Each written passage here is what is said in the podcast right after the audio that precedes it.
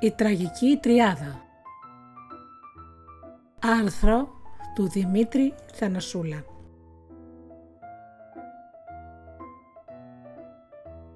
Η ζωή είναι συνυφασμένη με την ομορφιά και τη χαρά, όσο και με την οδύνη, την ενοχή και τον θάνατο.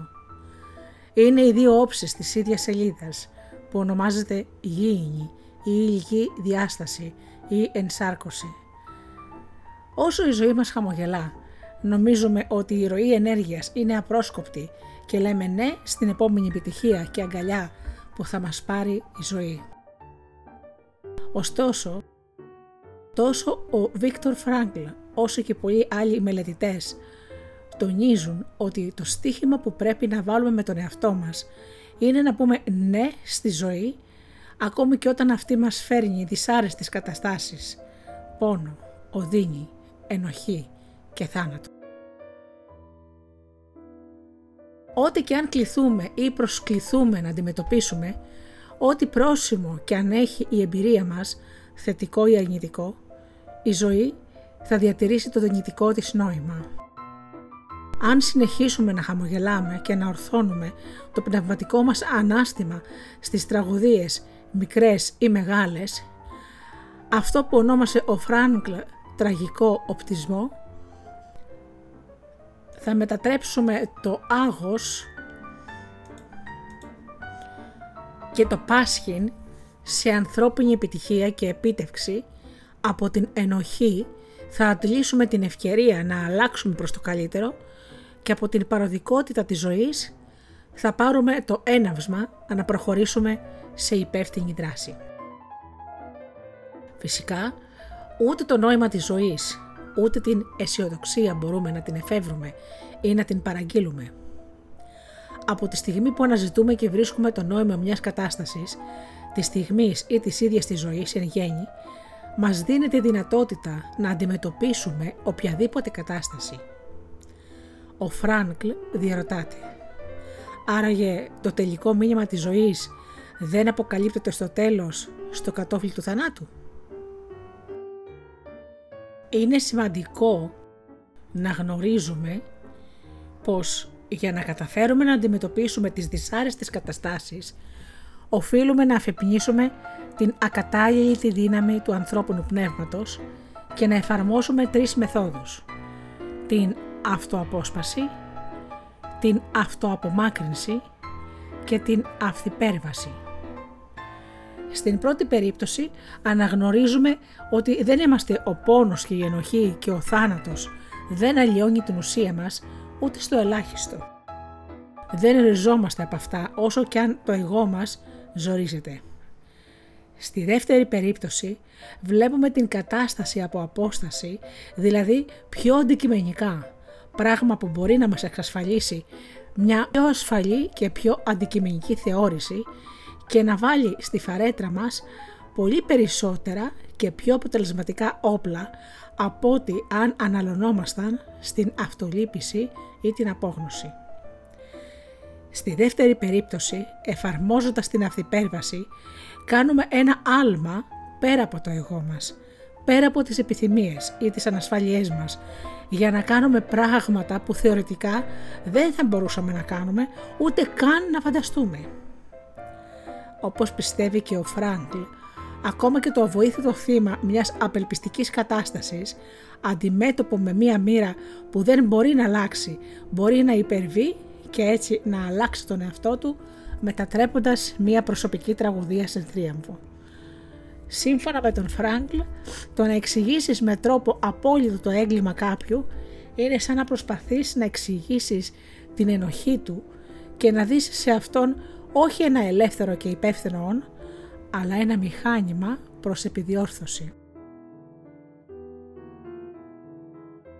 Είχε πει μια φορά σε κρατούμενους ότι είναι ανθρώπινα όντα και, ως τέτοια, ήταν ελεύθεροι να ξεπεράσουν την ενοχή και να υπερβούν τον εαυτό τους. Όσον αφορά στον θάνατο, ο Φράγκλ έχει γράψει ότι η παραδικότητα της ζωής είναι κάτι που μας υπενθυμίζει να χρησιμοποιήσουμε όσο πιο καλά γίνεται κάθε στιγμή της. Οι ηλικιωμένοι, σύμφωνα με αυτόν, έχουν δυνατότητες που ενεργοποίησαν νοήματα που συμπλήρωσαν και αξίες που πραγματοποίησαν. Ο πόνος, η ενοχή και ο θάνατος είναι όπως την ονόμασε ο Φράγκλ η τραγική τριάδα και αποτελούν μέρος της αμετάβλητης πραγματικότητας της ύπαρξής μας. Ποιητές και πεισογράφοι έχουν γράψει για αυτή την τριάδα και μέσα από τα έργα τους έχουν καταδείξει τον καταλητικό ρόλο που παίζει στη ζωή μας, πράγματι ο πόνος, η ενοχή και ο θάνατος αφήνουν ανεξίτηλα σημάδια στην ανθρώπινη ψυχή όπως ακριβώς επειδή φέρουν νοήματα που δεν έχουν φωτιστεί ή ανακαλυφθεί. Η Ελίζαμπεθ Λούκας επισημαίνει ότι ο πόνος αντιπροσωπεύει μια απώλεια είτε ζωής είτε οποιοδήποτε άλλου πράγματος ή ποιότητας.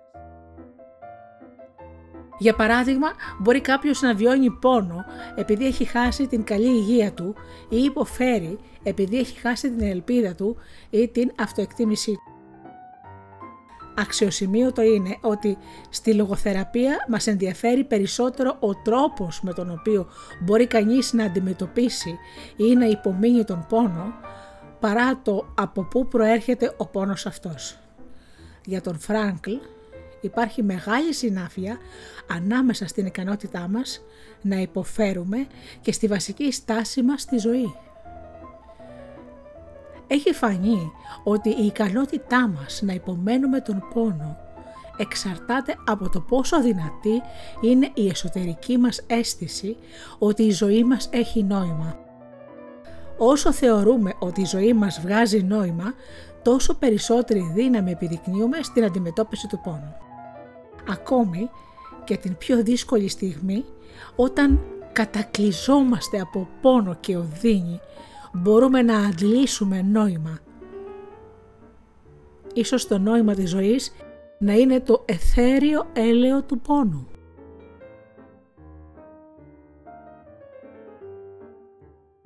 Αναφερόμενοι ξανά στην αυτοαπομάκρυνση, αξίζει να συμπληρώσουμε ότι μας βοηθά να αναγνωρίσουμε δομές νοήματος που θα μας δώσουν την όθηση να υπερβούμε τον εαυτό μας.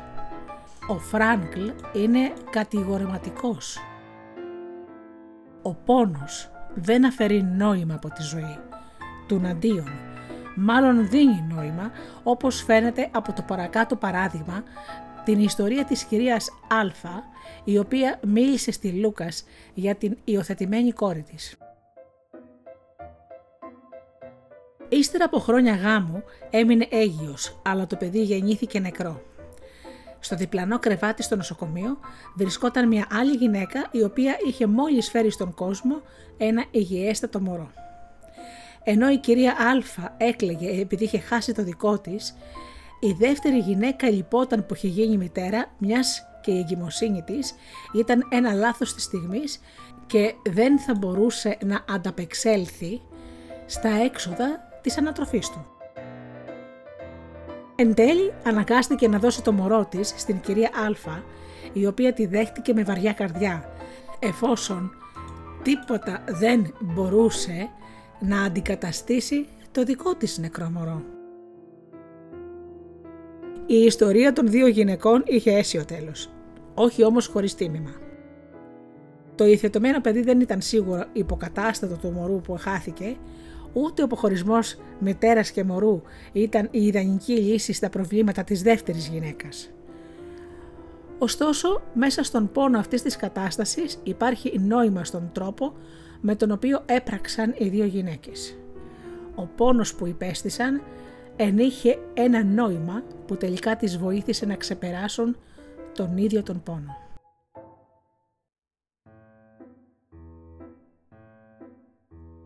Η ενοχή, ο δεύτερος πυλώνας της τραγικής τριάδας, είναι ένα περίπλοκο ζήτημα που σχετίζεται με το πώς ξεπερνά κανείς την αποτυχία για την οποία είναι υπεύθυνος.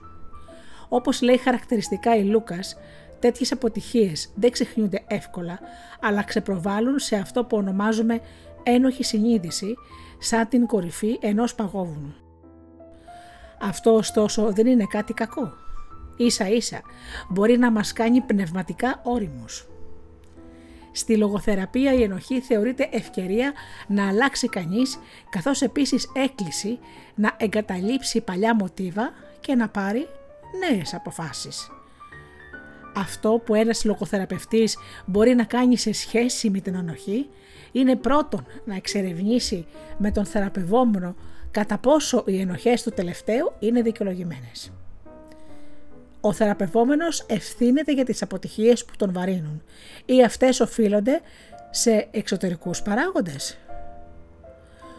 Ο θυμός και η λύπη μπορεί να δικαιολογούνται, αλλά το αίσθημα της αποτυχίας δεν πρέπει να αδριωθεί. Κατά δεύτερον, αυτό που μπορεί να κάνει ο λογοθεραπευτής είναι να βοηθήσει το θεραπευόμενο να ξεπεράσει την αποτυχία όταν το αίσθημα της ενοχής είναι δικαιολογημένο. Σίγουρα το να δώσει ο θεραπευτής άφεση αμαρτιών θα σημαίνει ότι θεωρεί τον θεραπευόμενο ανίκανο ή και ανεύθυνο. Επίσης, μέσω της λογοθεραπείας καθίσταται σαφές ότι το παρελθόν δεν αλλάζει, αλλά μπορεί να κρύβει, να περικλεί την ύπαρξή μας, το είναι μας, στην πιο αυθεντική του μορφή. Στην ουσία, η ενοχή μπορεί να θεαθεί ως η απεσιοδοξία του μη αναστρέψιμου. Μπορούμε λοιπόν να αφήσουμε την ενοχή να βιωθεί ως ενοχή, όχι ως κατηγορία ή μομφή, αλλά ως δυνατότητα για θετικές εξελίξεις ασχέτως των συνθήκων.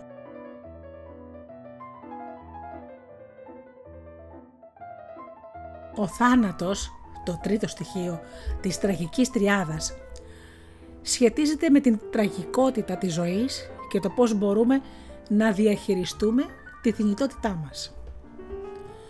Η λογοθεραπεία για άλλη μια φορά εξαιρεί την αισιοδοξία του παρελθόντος και επισημαίνει ότι τίποτα δεν μπορεί να μας κλέψει τα πολύτιμα πράγματα που έχουμε κάνει και τα οποία έχουν για πάντα εντυπωθεί στο παρελθόν.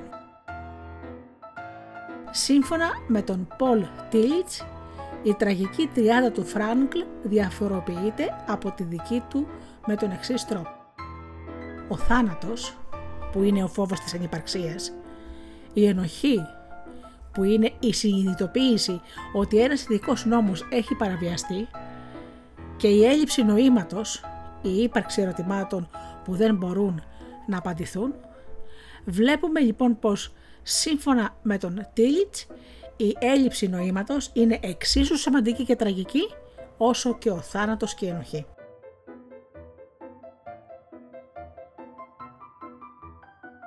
Άλλο ένα παράδειγμα το οποίο καταδεικνύει πόσο βαθύ νόημα κρύβεται μέσα στον πόνο και τον θάνατο είναι το εξής. Ένα ζευγάρι ζήτησε βοήθεια από τη Λούκας σχετικά με ένα σοβαρό πρόβλημα που αντιμετώπιζε. Η μητέρα της γυναίκας είχε πεθάνει και το δίλημα που αντιμετώπιζε τώρα η κόρη ήταν πως και αν θα έπρεπε να πει την αλήθεια στον πατέρα της. Οι γονείς της αγαπιόντουσαν πολύ βαθιά και όταν είχε αρρωστήσει η γυναίκα ήθελε να τη φροντίζει μόνο ο σύζυγός της. Η ζωή του συζύγου είχε νόημα, γιατί φρόντιζε τη γυναίκα του. Τώρα όμως ήταν βαριά άρρωστος στο νοσοκομείο και δεν γνώριζε για το θάνατό της. Δεν ήταν σίγουρο ότι είχε καταλάβει και έδειχνε να τον απασχολεί έντονα κάτι. Επίσης έπαιζε συχνά με τη βέρα του γάμου του. Η κόρη του θεωρούσε ότι ανησυχούσε γιατί ήταν μακριά από τη γυναίκα του που τον είχε ανάγκη. Οι γιατροί συνέστησαν να μην του πει την αλήθεια, μιας και ήταν σε κρίσιμη κατάσταση.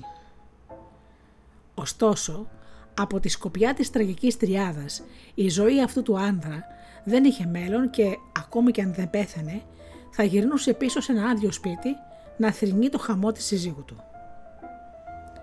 Από την άλλη, η πραγματικότητα ήταν ότι είχε ζήσει μια γεμάτη ζωή, είχε περάσει όμορφες και λιγότερο όμορφες στιγμές και γενικά είχε βιώσει καταστάσεις που θα τον έκαναν περήφανο και χαρούμενο αν κοίταζε πίσω και έκανε έναν απολογισμό της ζωής του. Σε αυτόν τον απολογισμό όμως θα συνειδητοποιούσε ότι είχε αφήσει κάτι στη μέση. Τη φροντίδα της γυναίκας του. Εδώ θα ένιωθε ότι απέτυχε και αυτό το αίσθημα δεν του επέτρεπε να βιώσει εσωτερική γαλήνη και να πεθάνει ειρηνικά. Η Λούκας προέτρεψε την κόρη να πει την αλήθεια στον πατέρα, πράγμα που θα τον βοηθούσε να καταλάβει ότι η αποστολή είχε εκτελεστεί και ήταν τώρα έτοιμος να φύγει ήρεμα και με ανακούφιση. Όταν η κόρη του μίλησε, εκείνος κούνησε καταφατικά το κεφάλι και είπε «Ωραία, τώρα θα πάω να τη βρω. Έζησε περισσότερο από ό,τι πίστευαν οι γιατροί και μέχρι να πεθάνει φαινόταν πως το πρόσωπό του ήταν ήρεμο και γαλήνιο. Τίποτα πια δεν τον απασχολούσε. Σε όλη τη συζήτηση μέχρι τώρα έχει γίνει συχνά μνήα στο νόημα της ζωής και είναι αξιοσημείωτο ότι τόσο ο Φράνκλ όσο και άλλοι έχουν τονίσει ότι η ανθρώπινη ζωή μπορεί να πραγματοθεί όχι μόνο μέσω της δημιουργικότητας και της απόλαυσης, αλλά και μέσω του πόνου και μέσα στον πόνο. Οι άνθρωποι δίνουμε αξία σε πολλά πράγματα, ανεξαρτήτως της επιτυχίας ή της αποτυχίας που μπορεί να τα συνοδεύει. Ούτε η επιτυχία ούτε η απόλαυση μπορούν να προσδώσουν νόημα στη ζωή. Αν πράγματι αυτά κατήχαν ουσιαστική θέση στη ζωή μας, τότε η λύπη και η μετάνοια, τουλάχιστον από την ωφελημιστική σκοπιά, δεν θα είχαν κανένα νόημα, μιας και δεν είναι λογικό, να θρυνούμε για κάτι που είναι μη αναστρέψιμο ή να μετανιώνουμε για κάτι που κάναμε ή δεν κάναμε. Ωστόσο, το να θρυνούμε κάποιον που αγαπήσαμε δίνει συνέχεια στη ζωή του εκλειπώντα όσο τον κρατά ζωντανό στη μνήμη μας ενώ το να μετανιώνουμε για κάτι, σύμφωνα με τον Σέλερ, μας ενδυναμώνει να αποκαταστήσουμε μία βλάβη ή αδικία για να βιώσουμε ως υπέτη μια ηθική αναγέννηση. Πρέπει να έχουμε κατά νου ότι η ενοχή προϋποθέτει ευθύνη, υπευθυνότητα, καθώς ο άνθρωπος συνειδητοποιεί τη μη αναστρεψιμότητα των πράξεών του. Σίγουρα όμως, σε ένα πιο εσωτερικό και πνευματικό επίπεδο, ό,τι φαίνεται μη αναστρέψιμο, όντως αναστρέφεται και αποκαθιστάται μέσω της μετάνοιας. Η δυτική κουλτούρα, η οποία βασίζεται στην αρχή και την αναζήτηση της ευτυχίας και της απόλαυσης, εξοβελίζει οτιδήποτε δυσάρεστο, ονομάζοντάς το κακή τύχη ή ατυχία. Αυτή η στάση όμως καλλιεργεί στους ανθρώπους απέχθεια και τρόμο προς τον θάνατο σε τέτοιο βαθμό που αυτοί προτιμούν να κουκουλώνουν ή να ναρκώνουν αυτή την πλευρά της ζωής.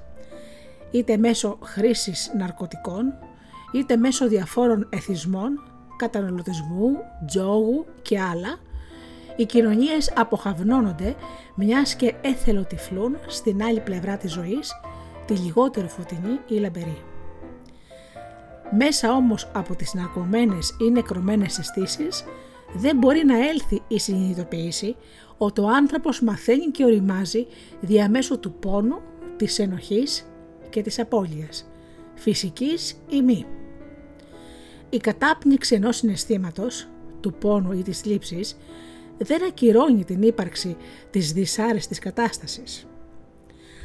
Αν ο πόνος, η ενοχή και ο θάνατος είναι φορείς νοήματος, η επιλογή να μην δούμε αυτό το νόημα δεν μας κάνει ούτε πιο ευτυχισμένους ούτε φυσικά πιο σοφούς.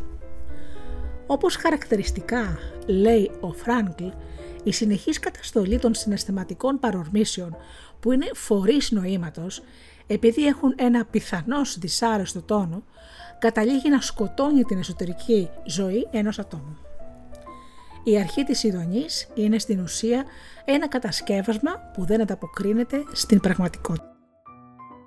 Ο πόνος είναι μέρος της ζωής, όσο και η μοίρα και ο θάνατος. Αφαιρώντας τα είναι σαν να αφαιρεί κανείς τη γεύση και το νόημα της ζωής. Στο αμόνι των δυσκολιών σφυριλατείται η τυλική μορφή και το σχήμα της ζωής. Αυτό συνοψίζεται στα λόγια του Φράνκλα. Το πεπρωμένο από το οποίο υποφέρει ένα άτομο έχει διτό νόημα.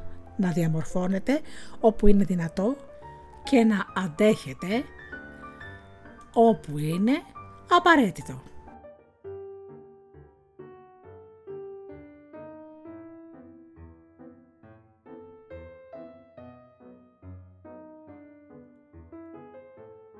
Το άρθρο έγραψε ο Δημήτρης Θανασούλας. Ο Δημήτρης Θανασούλας γεννήθηκε στην Αθήνα το 1974.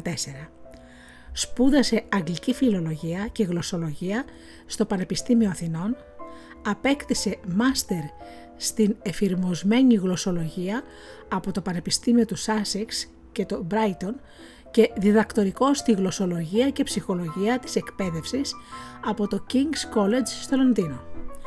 Έχει μεταφράσει πάνω από 200 βιβλία, είναι συγγραφέας ξενόγλωσσων εκπαιδευτικών βιβλίων και είναι life coach και ψυχοθεραπευτής, με ειδίκευση στη λογοθεραπεία του Βίκτορ Φράγκλ.